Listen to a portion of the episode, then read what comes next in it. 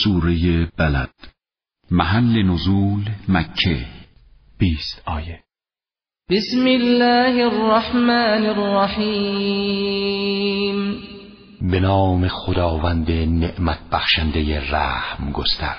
لا اقسم بهذا البلد.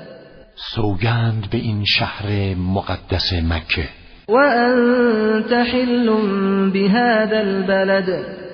شهری که تو ای پیامبر بومی آن هستی. ووالد وما ولد لقد خلقنا الانسان في كبد و سوگند به پدر و فرزند حضرت ابراهیم و اسماعیل که خانه کعبه را به امر خداوند در این شهر بنا نهادند. که ما انسان را در فضا وسط زمین و آسمان آفریدیم.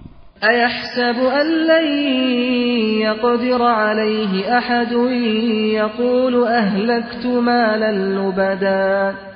آیا انسان تصور می کند که خداوند احد و واحد بر او تسلط ندارد؟ با حسرت می‌گوید مال فراوانی در راه خدا تلف کردم. ایحسب ان لم یره احد. آیا گمان می کند که خداوند احد و واحد رفتار او را ملاحظه نمی فرماید؟ الم نجعل له عینین و لسانا و شفتین و هدیناه النجدین. آیا ما برای او دو چشم قرار ندادیم؟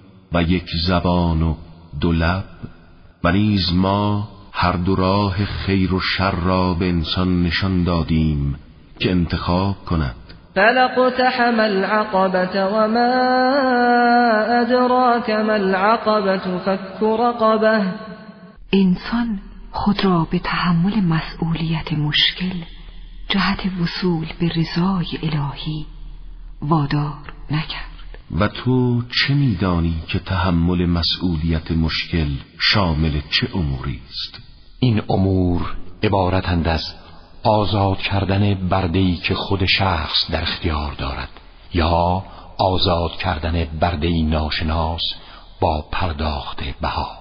فك رقبة او اطعام في يوم ذي مسغبة يتيما ذا مقربه. تعام دادن در زمان قحطی به یتیمی که خیشاوند است. او مسکینا ذا متربه. یا به فقیری که خاک نشین و درمانده است. ثم كان من الذين آمنوا وتواصوا بالصبر وتواصوا بالمرحمه و مهمتر از همه قرار گرفتن در زمره مؤمنانی است که یکدیگر را به شکیبایی و استقامت در راه دین خدا و محبت و کمک به خلق توصیه می کنند. اولئک اصحاب المیمنه. چنین افرادی که مسئولیت های خدا پسندانه را گردن نهاده اند اینها سعادتمند هستند.